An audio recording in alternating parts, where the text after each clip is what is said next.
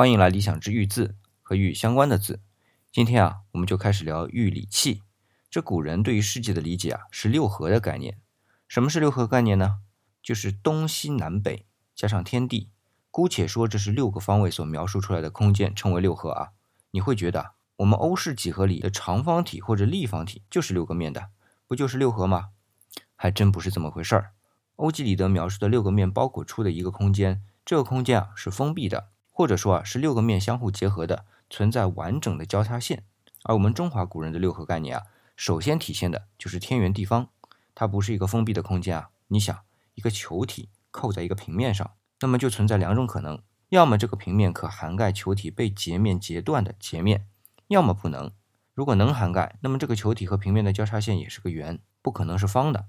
如果是不能涵盖，而且至少平面的端线刚好是截面截的圆的旋点的交点，那么才能看到的是方形的。所以天圆地方的概念，它不是一个封闭的空间概念。那么这个球形的天扣过来被截出来的圆和方的地中间啊，会多出来四个部分，也就是镂空的部分啊，就用海来填满。而且啊，这东南四北各有一个海，所以啊，统称四海。那么综上所述啊，这天地和四方形成的六合概念啊，是分两个层次的。第一个层次是四方，没有空间的概念，只是四个方位。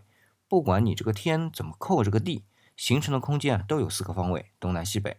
第二个层次是天地，这个天地才有空间的概念，但不是封闭的空间。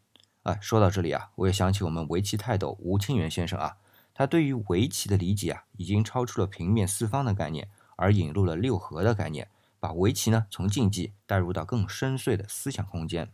说到这儿，你可能会问了：这六合的概念啊，到现在都没有和玉礼器扯上关系吗？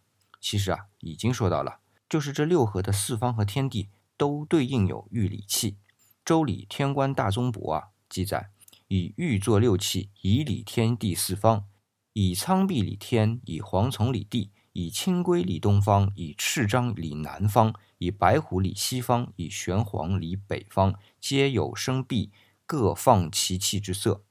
你看啊，在古人这里，这六合就用六种玉礼器表示尊敬。有人就说，这六器哪有都是玉的呀？从字形上来看，圭就不是。那究竟是不是玉器呢？我们下期节目啊接着聊。我是四眼理想，李是木子李。